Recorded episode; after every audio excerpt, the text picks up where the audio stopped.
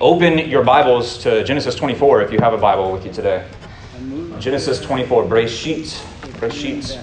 We're continuing through Breshit. We're doing uh, one chapter a week, sometimes two chapters a week. Have you all been enjoying this so far? Yeah. Been learning a lot, huh?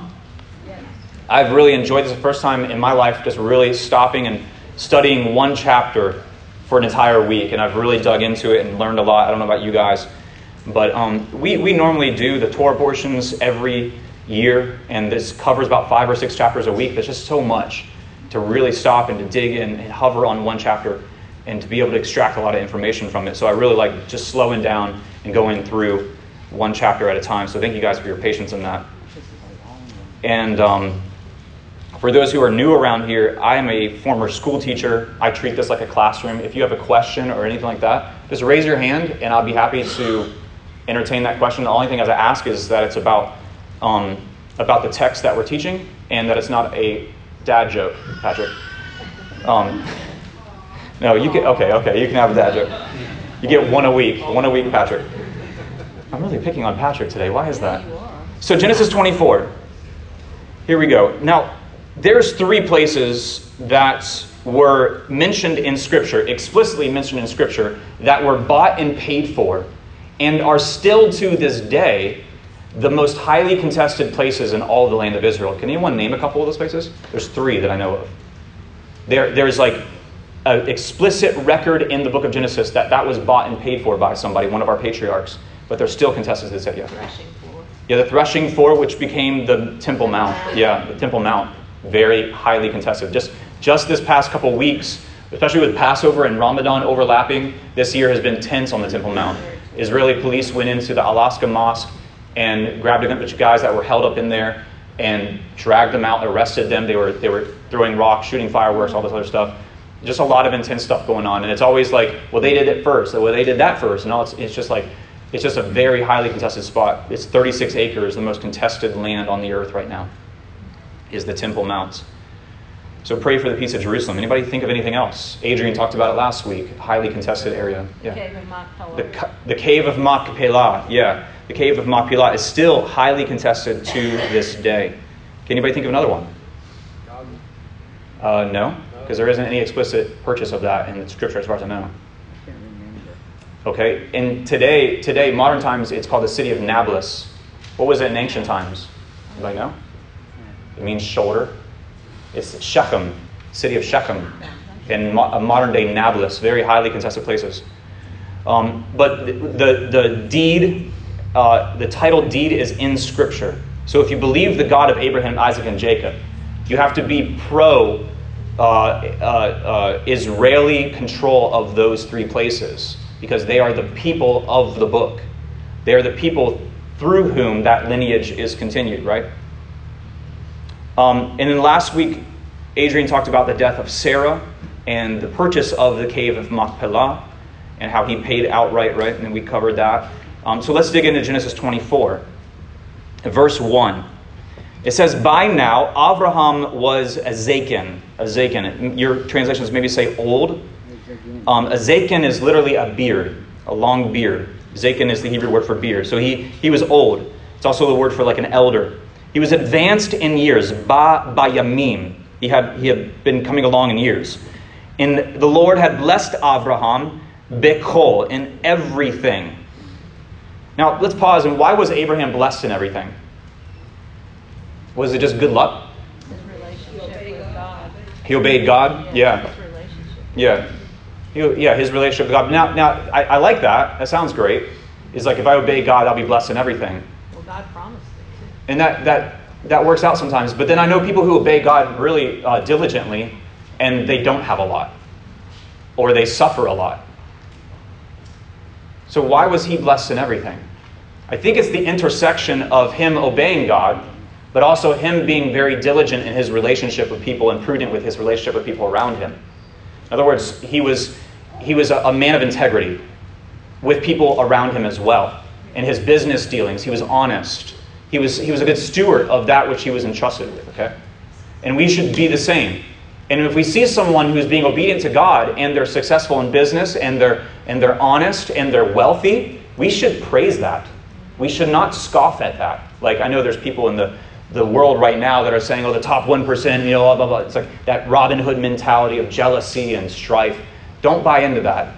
You can be godly and you can be wealthy. And actually, that's, I think that's a really godly thing to do because then you can use that wealth to honor God. But you can be godly and you can be also very poor and very impoverished. And you can suffer a lot because you're trusting in God.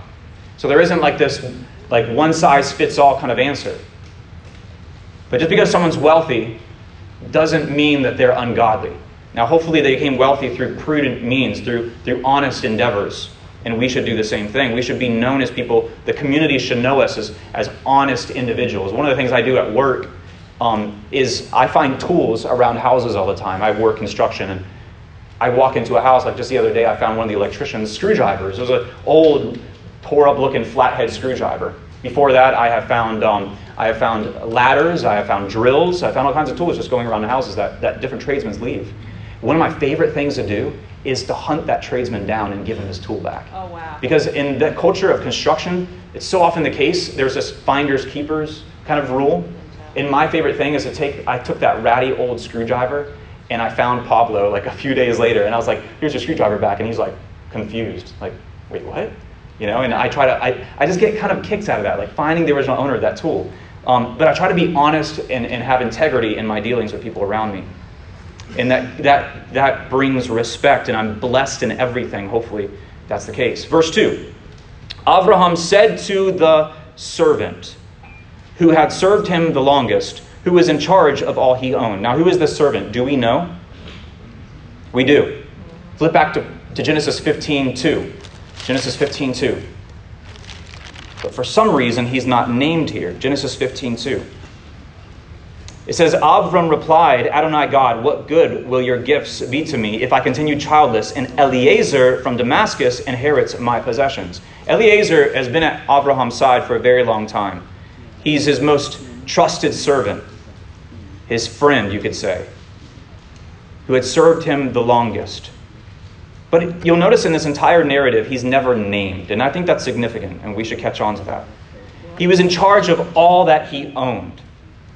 He said, Put your hand under my yarek, because I want to sheva by Adonai. Now, a yarek, there's um, lots of different translations on this. Some of you may have thigh. How many of you have thigh? Okay, and that's not bad. How many have something different than thigh? What do you have? Just shout it out. Okay. Go to get a better understanding. One of the things I do is go to see where other occurrences of this word are. Go to Genesis 32:25. Genesis 32:25. Genesis 32 25. a few chapters over. Oh, okay. So it says um, Yaakov, Jacob, is wrestling with his angel, and then some man uh, wrestled with him until daybreak. When he saw that he did not defeat Jacob, he struck Jacob's Yarek. And then what? When he saw that he did, uh, uh, his, his, his hip was dislocated while wrestling with him. And then, so we see yarek being used as the thigh or the hip there, right? And that's why it says that the people of Israel still don't eat that sinew that runs through there, maybe the sciatic nerve or something. Go to Exodus 32, 27. Exodus 32, 27. Exodus 32, 27. Here is what Adonai, the God of Israel, says. Each of you, you know, this is right after the golden calf incident. Each of you put his sword on his yarek. His yarek. So what is that? What does your translation say? The Side. The side, yeah. Go to Leviticus 1:11. Leviticus 1:11. Leviticus 1:11.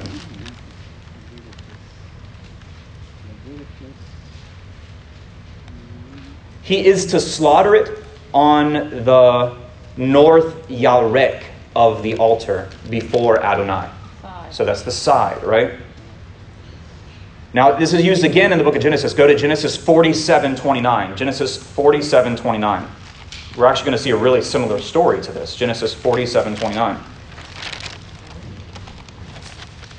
Genesis 47 29.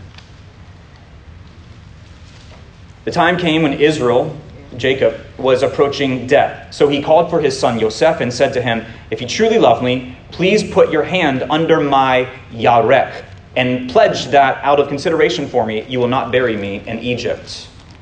So we see some similarities here between this story that we're reading about um, Abraham and his servant, and later Jacob and Joseph. The, I mean, they both are nearing death, right? Both are dealing with family matters. But what's interesting is um, some commentators will say that Eliezer, or the unnamed servant here, is actually placing his hand at the place of the circumcision, if you catch my drift for older audiences here. Some would say, well, no, he's just putting it under his thigh. Well, it's, it could be either one, and I'm not married to either one, but basically what's going on here is he's saying that he's, he's placing his hand under his loins, the place of the seed, if you want to call it that.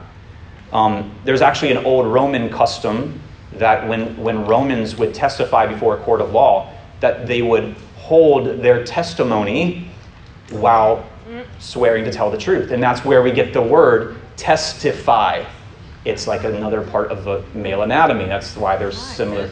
It's because it's the idea that that is the that is your lineage. That you are swearing by not only your own word. I know I got to move on quick. Everybody's looking at me like, "Okay, careful." You're not only swearing by your own word and your own character, but also everyone that is to come from your loins. And so that's what's going on here is that Avram is saying, look, I was given a promise that I would be that I would have many descendants. I want you to put your hand under my loins and swear not only by your character, but all those people in that promise that God made me that you would go to this place. And let's keep reading here now that we, we kind of established that. Now, Matthew 5, our master Yeshua says, hey, don't make any oaths, right? What does he say? Just let your yes be a yes and your no be a no. Why? Because we break oaths, don't we? We have some weird oath taking practices, don't we? Um, when we swear in Supreme Court justices, what do we do? They, they put their hand on a Bible and they, or they raise their right hand, right? Or what's another weird oath thing that we do? We sometimes we spit in our hand. We don't really do that nowadays. Spit in our hand and shake, right? Or sometimes we like cut, we're blood brothers, we make a cut and then shake hands or something like that. Have some weird oath practices. And then even children, they take, what do they do? Pinky swear, right? Well, an oath is saying that basically when I say yes, I will do something, or yes, I will keep my promise, that that's not good enough. But rather, let's take it the next step, and I will make an oath with you. But Yeshua says, just let your yes be a yes and your no be no. If you say you're going to do something, just do it.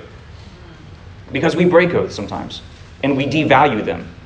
He says, Put your hand on my yarek, because I want you, uh, I, I, want, I want to swear by Adonai, the God of heaven and the God of earth, that you will not choose a wife for my son from among the women of the Canaanites, among whom I am living, but you will go to my homeland, to my kinsmen, to choose a wife for my son. Now let's talk about the Canaanites. Why does he not want him to choose a wife from the Canaanites? Because they're, they're, they're steeped in idolatry and paganism. Yeah, it's not so much a racial component as it is an ideological religious component.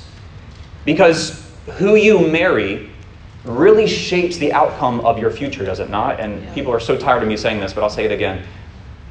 Who you marry and or make babies with on the first go around has a huge uh, effect on the rest of your life. It's the second most important decision you'll ever make in your entire life is who you marry and or make babies with the first go around. It follows you. He's saying, don't go to the Canaanites. Ideologically, they're not on par with us. They're of a different religion. And there may be some righteous Canaanites who worship the God of heaven, the God of Abraham. But he's saying their family may not worship. So even if you find a, a, a young lady and she's a godly young woman, her parents might not be. Or even if her parents are, her cousins aren't, her siblings aren't. So you get into this mess. What he's saying is like, let's just Let's just go back to our kinsmen and find someone there that is godly, marry them, and let's bring them back. So he says, um, Find a wife for my son from among the women of the king. Don't, don't find a wife from them. But you will go to my homeland, to my kinsmen, to choose a wife for my son, Yitzchak, Isaac. And the servant replied, the unnamed servant replied, Suppose the woman isn't willing to follow me to this land. Must I then bring your son back to the land from which you came? Now, what do you guys think? Does she have a right to refuse? Sure. Sure, she does. Yeah. Abraham said to him, um, or uh, where did I, I, left, I missed my spot here. 6. Abraham said to him, See to it that you don't bring my son back there. Adonai, the God of heaven, who took me away from my father's house and away from the land I was born in, who spoke to me and swore to me, I will give this land to your descendants. He will, be, he will send his melech ahead of you, and you are to bring a wife for my son from there. But if the woman is lo tave, if she's unwilling to follow you, then you're released of your obligation under my oath. Just don't bring my son back there. So it's interesting to me because he's like, he doesn't want his son to take a wife from here. He wants him to go there and find a wife, but he doesn't want him to stay there. He wants him to come back here. Why? That's the land of promise, yeah. He's like, that, that is the people, that's the people that have a greater chance of being a good spouse to my son. And also, they're of my kinsmen. And you got to remember that in ancient times, marriage was equal parts, probably, maybe not, um, attraction, mutual attraction, and business or uh, keeping the wealth in the family. Because if you've acquired this wealth for your family, you don't want that being broken apart and dismembered into different areas and different directions. You want that to stay in your family so they can be passed down from generation to generation, and the, and the following generations can benefit from that and snowball that and hopefully grow it. So you got to think of it like that as well. But it's interesting here that you know some ancient um, maybe even Abrahamic faiths would say that a woman does not have a choice. That the man, if the husband says, You're to marry me, that's it, no rights whatsoever. But biblically speaking, she has rights. She can refuse. That's interesting, right? So the servant put his hand under his yarek of Abraham, his master, and swore to him concerning the matter. Verse 10 Then the servant took ten of his master's gamlim. Gamlim, camels, right? Now, this is where, um, you guys ever heard of Rabbi Paul's, the Apostle Paul? His teacher was who? Gamliel. Yeah, it's the same root word. Gamlim, Gamliel. It's camels, okay? But he took 10. Now, nothing is in Scripture by accident, right? Why 10? Why 10? No, Chris, it wasn't because she had a lot of shoes. No. he had to bring back. Why 10? Hmm. Anybody got, have guesses? While you're thinking about it, let me tell you some information. Camels, when thirsty, can drink about 15 to 20 gallons of water in one sitting. So times that by 10, you've got about 150 gallons if they take a long trip that they need to be watered. That's significant, right? But why 10? Anybody have any guesses? 10 is significant because 10 represents the lost tribes of the house of Israel.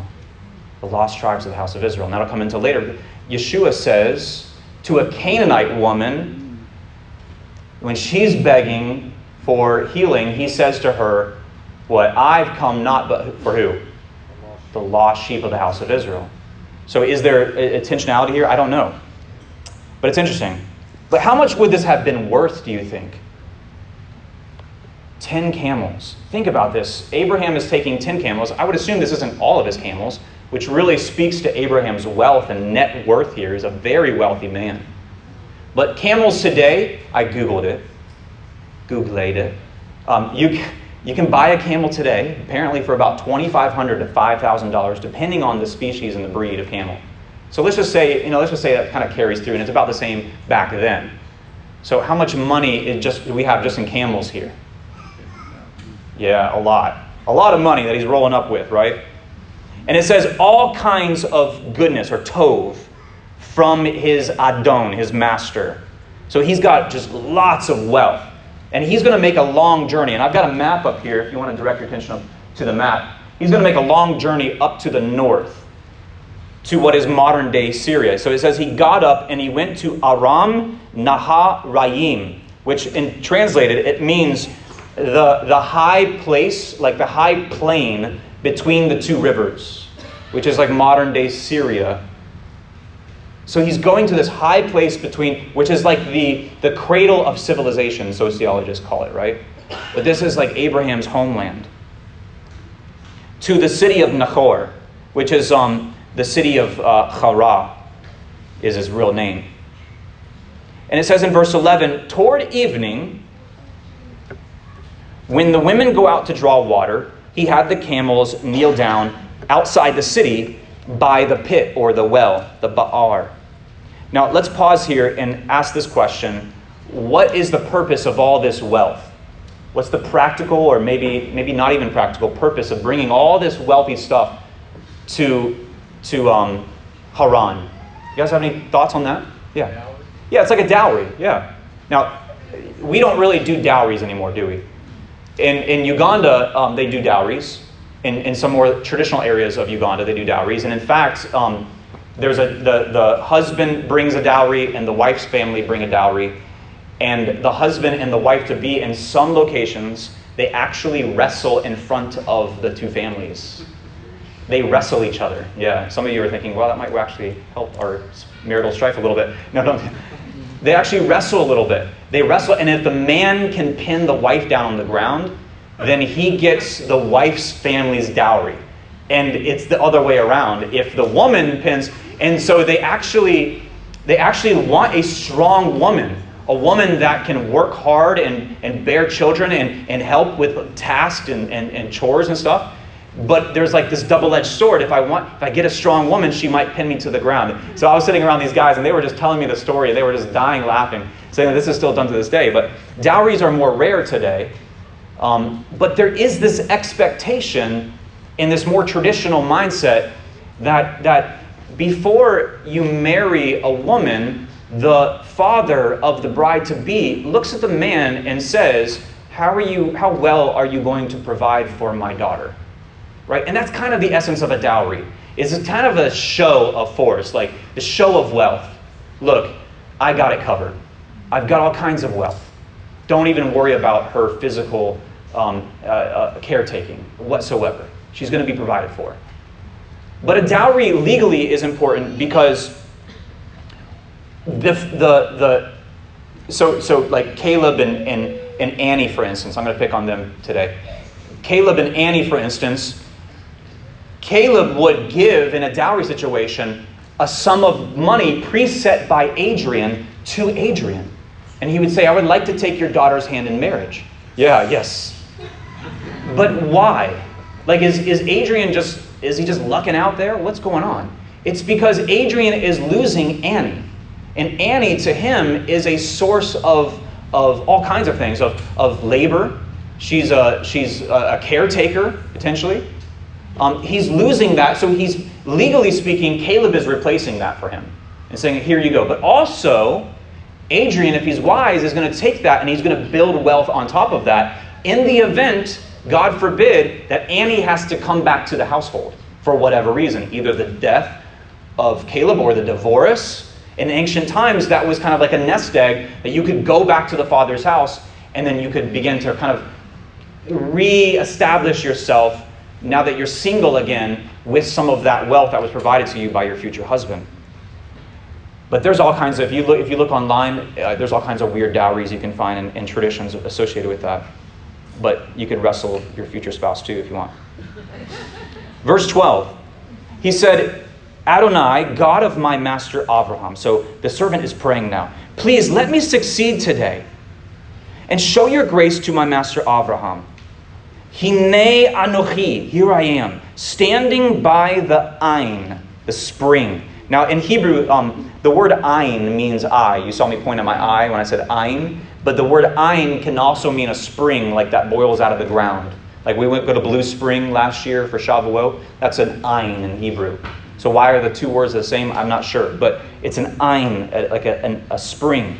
It's a natural spring. Now, ancient life, and even up until 150 years ago, 200 years ago, life revolved around clean drinking water, did it not?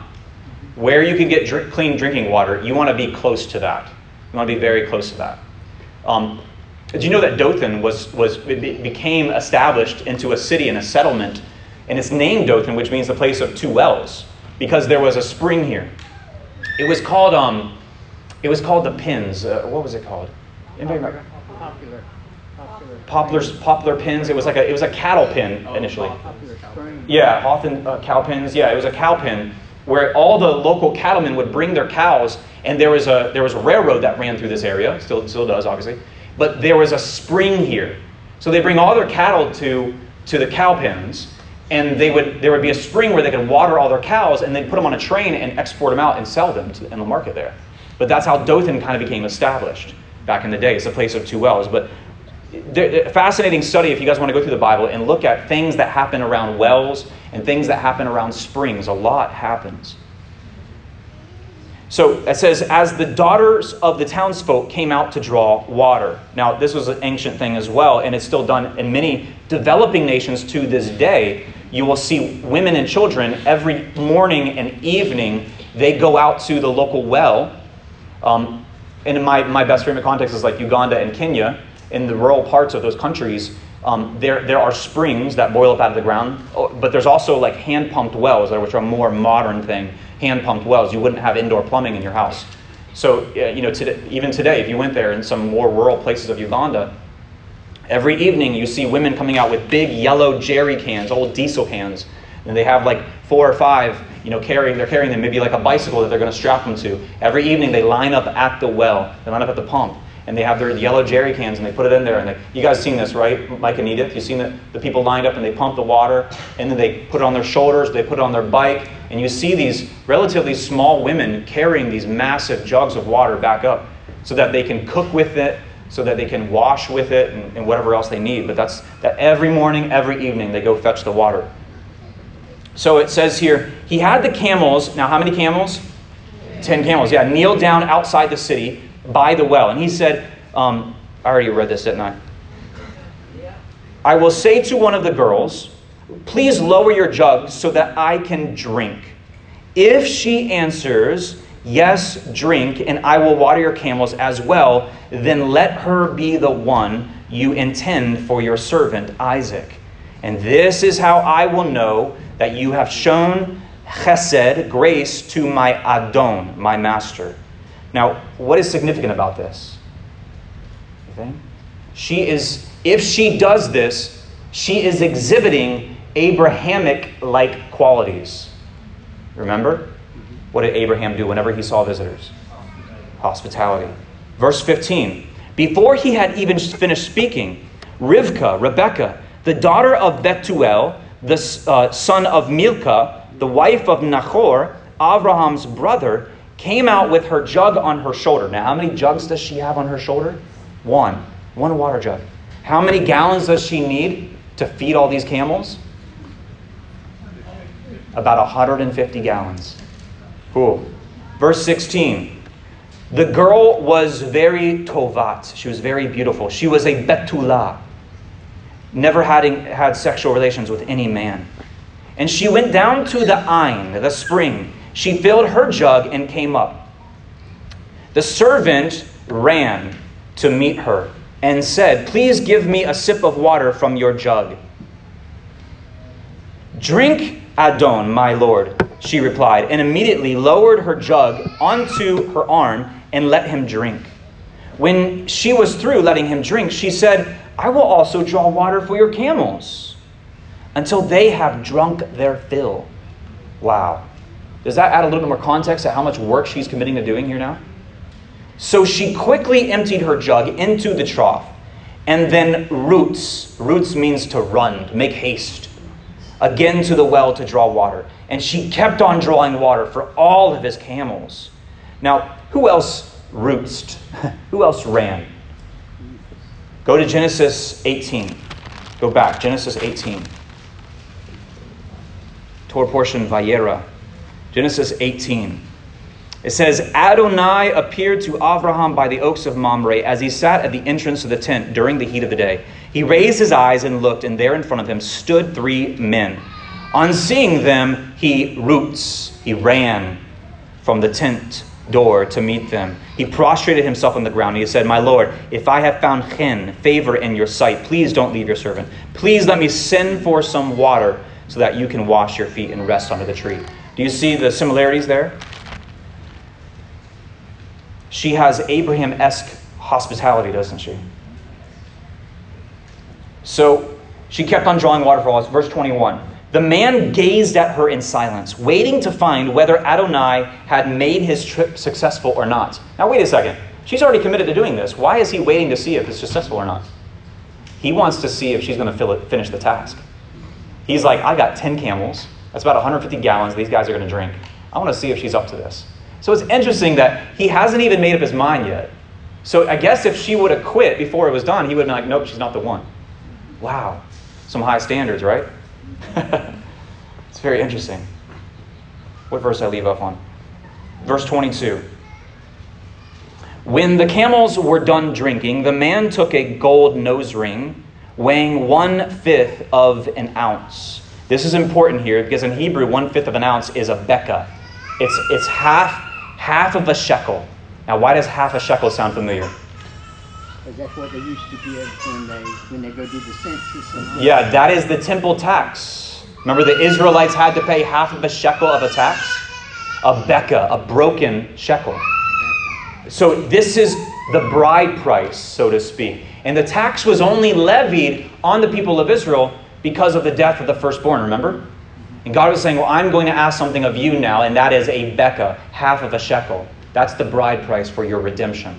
And here we see he's giving her one fifth of an ounce of gold, a beka, and two gold bracelets weighing four ounces, and asked, Whose daughter are you? Tell me, please, is there room in your father's house for us to spend the night?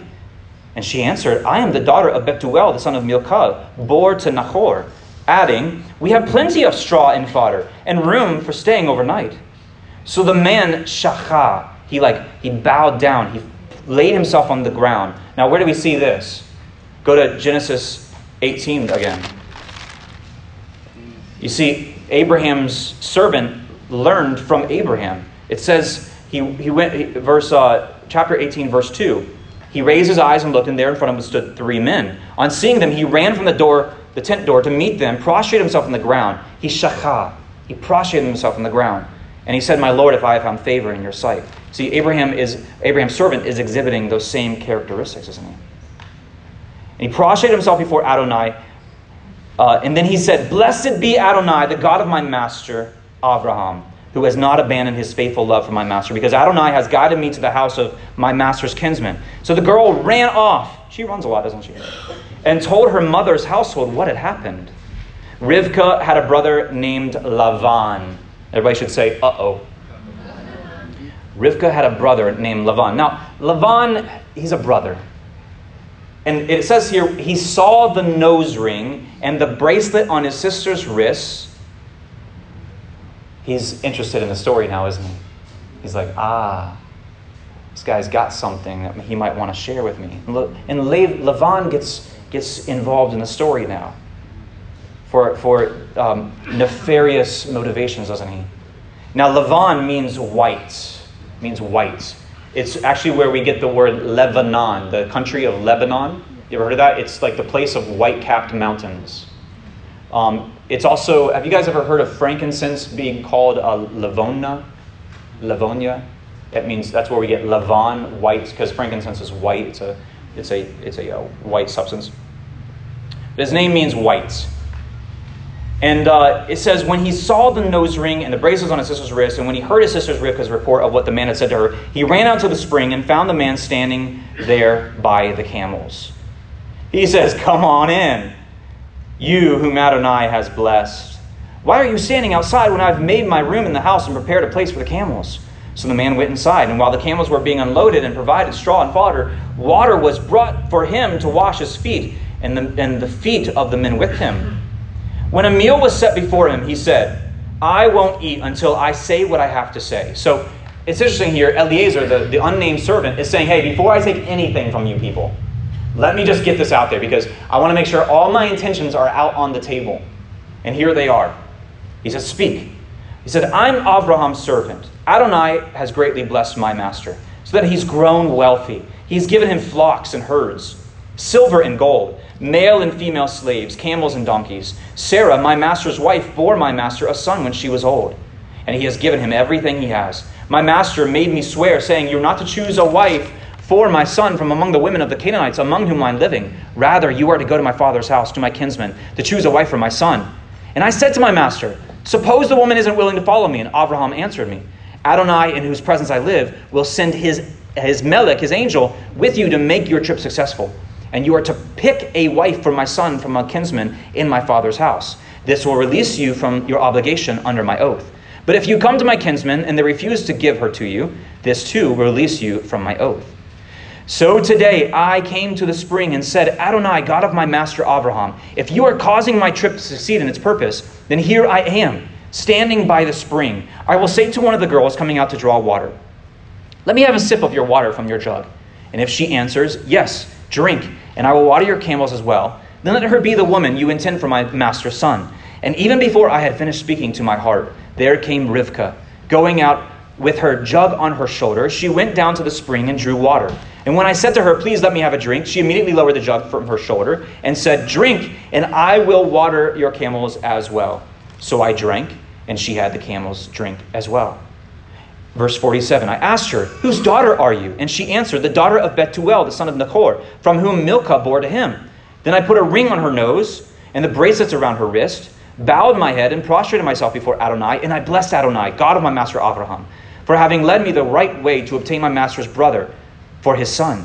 Verse 49. So now, if you people intend to show me grace and truth to my master, tell me. But if not, tell me so that I can turn elsewhere. Lavan and Betuel replied, Since this comes from Adonai, we can't say anything to you, either good or bad. Rivka is here in front of you. Take her and go. Let her, let her be your master's son's wife, as Adonai has said. When Abraham's servant heard what they said, he prostrated himself on the ground to Adonai. Then the servant brought out silver and gold jewelry together with clothing and gave them to Rivkah. He also gave valuable gifts to her brother and mother. He and his men then ate and drank, and they stayed the night. In the morning they got up, and he said, Send me off to my master.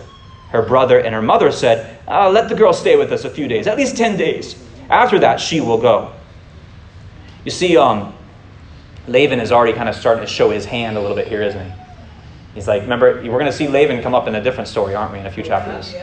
And we're going to see his character fully exposed before us.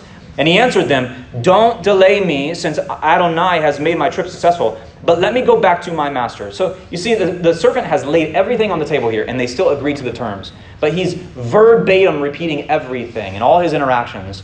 So it's very clear that, look, just remember how like Abraham was like, No, I'm going to give you 400 shekels for this cave. I'm not going to negotiate with you because I don't ever want you to have grounds to come back and say that I cheated you or deceived you in some way. I'm going to do everything on the up and up. So in the morning they got up, and then she says, You know, let's keep her for 10 more days. And he answered them, Don't delay me, since Adonai has made my trip successful. But let me go back to my master. And they said, We will call the girl and see what she says. So they called Rivkah and asked her, Will you go back with this man? And she replied, Halak. Yes, I will. Verse 59.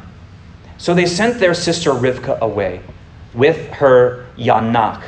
Now, um, this is uh, Yanak. Your translations maybe say like a nurse or wet nurse. Yanak comes from the verb literally to suckle, like a like breastfeed. But um, the, the Targum Jonathan, which is an ancient translation of the Hebrew Bible, renders it as a pedagogue, that this is her teacher um, which is interesting to me because this is in Galatians chapter uh, 3. Paul says that the Torah is our pedagogue, our teacher, to bring us to the, the master, right? So she's bringing this yanak, or this pedagogue, this teacher, with her. And I, I like that aspect better because that's the essence of a, of a, of a wet nurse, a nurse that's, that's um, breastfeeding a baby for another woman, is that not only is she uh, giving her sustenance from her own body, but she's also mentoring her and teaching her. And, and we know the name of this nurse. Her name is Deborah. Now, how do we know that? Go over to Genesis 35 8. Genesis 35 8.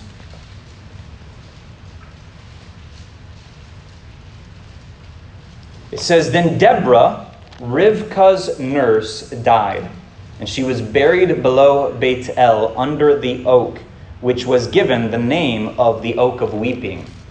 Now, there was one uh, commentary I heard, I think it was like a rabbinic comment, that said that this is the very oak under which the prophetess Deborah, uh, centuries later, would then help judge and lead the people of Israel. Now, if that's true, I don't know, but it's interesting. Her name was Deborah.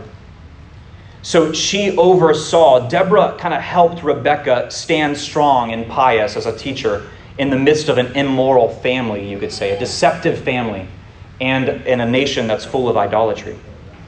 In verse 60, so they blessed Rivka with these words Our sister, may you be the mother of millions, and may your descendants possess the cities of those who hate them. Then Rivka and her maids mounted the camels and followed the man.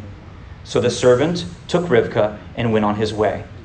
Meanwhile, Isaac, one evening, after coming along the road from Be'er Lachai Roi, he was living in the Negev. You see it down there on the, the, the map. Oh, it's not very big, but it's going to be down here, down in the south of the Negev. You see how long they're traveling. He was living in the Negev. Now, he's not living with his father, right? Remember, we talked a couple weeks back about the, the situation that happened on Mount Moriah with the sacrifice of Isaac and, and all this stuff. It, it, was, it was an odd dynamic, wasn't it? And we don't see Isaac reappear until now.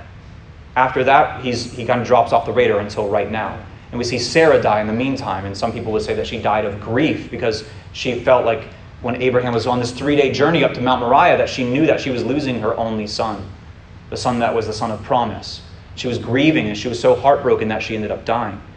But we don't we see Isaac moving away from his father. He's still in the land. And in fact, Isaac is the only of the three patriarchs that never leaves the land. He never leaves the promised land. The other two, they end up leaving. They go to different places, Egypt, right, and come back. Isaac always stays close. But it says uh, he went out walking in the field, and as he looked up, he saw camels approaching. Rivka too looked up, and when she saw Yitzchak, Isaac, she nefel. Now, nefal, this is, means to like literally fall down off the camel. And she's like going, like, she's prostrating herself before him. She's falling off the camel. And she said to the servant, Who is this man walking in the field to meet us? And when the servant replied, This is my master, she took her sa'if, her, her veil, and she covered herself. So it's showing here another aspect of Rivka's character is humility and modesty, right? She's prostrating herself, she's showing hospitality, but she's also showing modesty. And that's a good model. Um, young ladies and young men in the room, model that, emulate that modesty. You know, you, you just thought like clothes that you wear. I'm not just talking about clothes yet, it's part, it's a big part of it. But also modesty, modesty is not, not forgetting or, or, or it's, it's not ignoring your beauty or erasing your beauty. It's knowing when to show it. Does that make sense? When it is appropriate and when it is not appropriate to show your beauty. We all know you're beautiful. Now, young men, same thing, but you're not handsome, you're strong. your modesty is knowing that you're strong, but knowing when to exhibit it and when to not exhibit it knowing when to show your strength and your full potential and when it is not appropriate to show your full strength and potential. You don't have to be 100% all the time, right? Now, there's a, up here on our Torah ark, we have in Hebrew on the top there, Mary Shelley painted that for us. It says, Da lifnei. If you go from right to left, I don't know if my laser would show up up here at the ark. Da lifnei mi ata omid. Does anybody know what that means? Stand before. No before whom you are standing. Why do we have that? And if you go to the um, Holocaust Museum in Washington, D.C., there's a Torah ark from Germany, forget what town, and it's on display. A piece of it is on display before the Nazis came in and they, they actually, the brown shirts destroyed the Torah ark with axes. But still preserved in the Holocaust Museum in D.C. is that right there that someone painted on their Torah ark. And it's on a lot of Torah arks and a lot of synagogues. Da ata omid. Know before whom you're standing. In other words, what that's it's a constant reminder. Not everybody reads Hebrew here, but it's a constant reminder that as you enter that door and you come around, you're not entering the house of God, but you are entering a place where there's a lot of people that are coming together to worship the God of heaven. And you should know that. So, this is a place where we don't try to bring glory to ourselves but give all glory to Him. Does that make sense? One of the easiest ways that we can steal glory from God is by drawing attention to us through our physical bodies or through our abilities and our skills. Musicians can draw glory to themselves, teachers can try to do it as well. but it's knowing that you're beautiful. Modesty is knowing that you're beautiful and you know, you know the appropriate times to reveal that beauty. Does that make sense? Men, it's knowing that you're strong and powerful, but also knowing when to reveal that and to use that. Okay? But you see, Rivka is expressing modesty, isn't she? She knows this is my husband to be. I'm going to reveal my beauty to him very soon. But I always say, guys, if you're picking out your outfit to come here on a Saturday morning, and you put that outfit on and you look in the mirror, and that the question enters your mind what's the question? You know what the question is. Is this a little bit too small? Or is this a little bit too tight? Or whatever the question is in your mind. If that question, just if that question enters your mind, what do you do? Just take it off. Just take it off. Put something else on. Tighten my belt. Because there's there's a place and a time, you know, like if, if ladies if you have husbands, men if you have wives, it's a place and time to wear that the tights, whatever.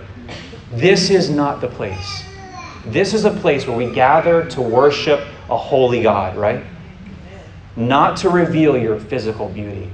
All through the millennia in human history, humans have gathered to worship false gods and they commit gross acts of sin and debauchery before their false gods.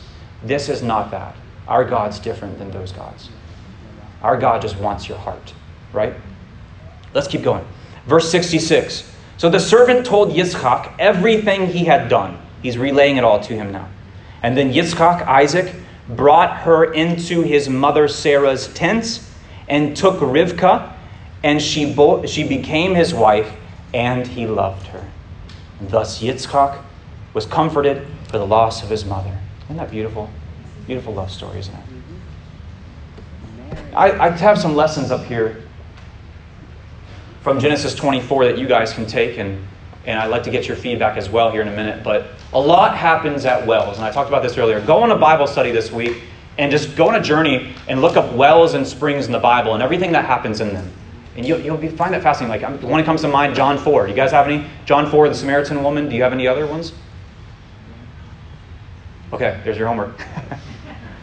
Number two, you marry the family. You marry the family. Ooh, this could either be really good or not so much.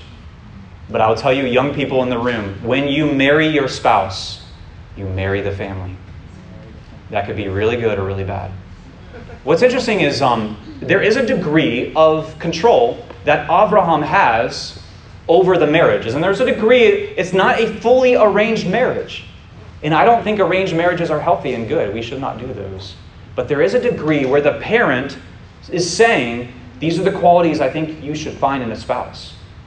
And the parent has the ability through the servant to say, nope, that's not the one. Yes, that's the one. I mean, there was girls that I had as girlfriends in high school at separate times. My parents would look at me and say, no, that's not the one for you. They knew that they had characteristics and qualities that were not in alignment with what they were hoping for me. And they were free to express their opinions, and they did. And sometimes it persuaded me, and other times it didn't. It caused me a lot of pain. And I remember um, when they met Stacy, uh, we actually took a canoe trip one time with Stacy and my parents. And Stacy and I were just seeing each other. We were boyfriend and girlfriend or whatever at the time and uh, we're canoeing along in this creek in, in southwest Florida. If you know anything about bodies of water in southwest Florida, there's large carnivorous reptiles, right? And we're paddling along, and my mom says, Oh, there's a pretty, I don't know if it's a flower or a fern on the bank of the creek. And uh, she's like, Oh, that's pretty. She's like, Man, I would love to have one of those. And Stacy overheard her say that, and Stacy just hops out of the canoe and goes to the bank and, and picks that for my mom. And my dad was like, My dad was laughing. He was in the canoe as well. And he goes, that's when I knew that Stacy was the one for you, you know? I was like, that's really funny. But yeah. So parents, you in the room, you have, a, you have the right to express your views on a potential spouse for your, your child. But your child is also, you don't want to create a Romeo Juliet kind of complex either. The most powerful thing that you can do for your child is gently express your opinion and say, I don't, honestly, I, I love you, but I don't think they're the one for you. And then what? Pray. Anyway. Pray that it falls apart. and, and somehow parents get smarter and smarter as the years go on. And your child will, will look at you as getting smarter and smarter as the years go on. And then they will begin to value your opinion more and more as the years go on. So you can express your opinion. And, and parents, if your child is living in your household, you can control your, you can control your child. That's totally okay to do. You're paying the bills, they're under your household, you're legally their guardian. If you could say that boy is never welcome here again, more power to you. do it. Or that girl is never welcome here again, more power to you. Do that. But if she's 22, if he's 24, or whatever, if they're older, express your opinion and then pray. Got me? Okay. Lesson number three hospitality is a central component to our faith. We see this even down to the writer of Hebrews says, Be hospitable, because in doing so you might what? Entertain angels you don't know we're angels. Yeah, hospitality is essential to our faith. That's why I said, beginning of, of the teaching today, meet someone that you don't really know, get their name, get their phone number, and invite them over for dinner. Chances are, if they're here, they're probably not going to be like a serial killer or anything like that. All right? number four, there are prophetic qualities to this story we just read. Now, I want to go to you guys. What are some prophetic qualities? Where do we see the gospel in this story? It's woven through it. Do you see anything? Anybody? We have a, a servant serving, perhaps, yeah. Is there an unnamed servant, so to speak, that is preparing a bride? The Holy Spirit. Preparing a bride for the who? The Son, Yeshua. But in this story, it's Isaac. Remember, Isaac just came down off the mountain from being, quote unquote, resurrected. He was, he was nearly sacrificed, right? But a ram replaced him. He's coming out. Now it's time for the unnamed servant to prepare the bride for the son. And who sins? Who sins the servant? The Father does. You see other, other prophetic qualities here? Anybody? Got you all stumped? Karen's thinking. Yeah, Michael. Well, Isaac was in Negev, and so Yeshua for the 40 days in which he. In the wilderness, yeah, that's a good good comparison as well. Yeah. All right, your homework this week is to find more similarities between the gospel and this narrative. Maybe we'll discuss them next week. But I want to hear from you guys. I think that's all the lessons I learned. Um, and I have Matthew 15. If you want to go with me to Matthew 15 real quick. This is interesting. After you reread this story, and then we read Matthew 15, he's leaving, and, and the servant is leaving the land of Canaan. Matthew 15 sounds a little bit more interesting.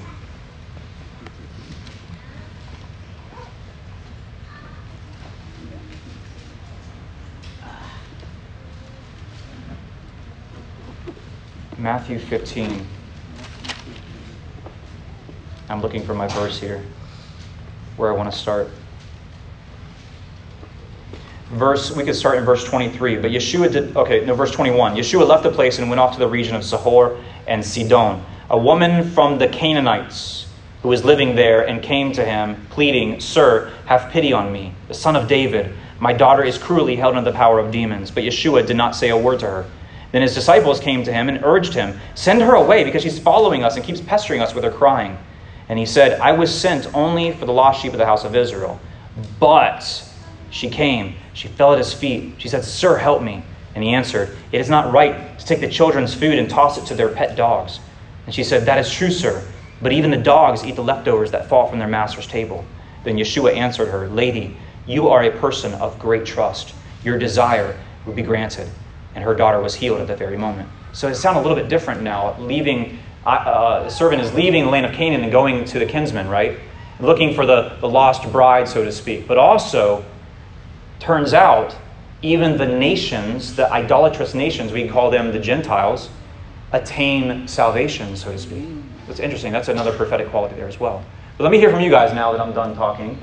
Um, what are some, what are some uh, lessons you took away or questions you might have? We got a few minutes for question and answer time? None? Got it all? Wow, you guys are quiet today. They draw you out.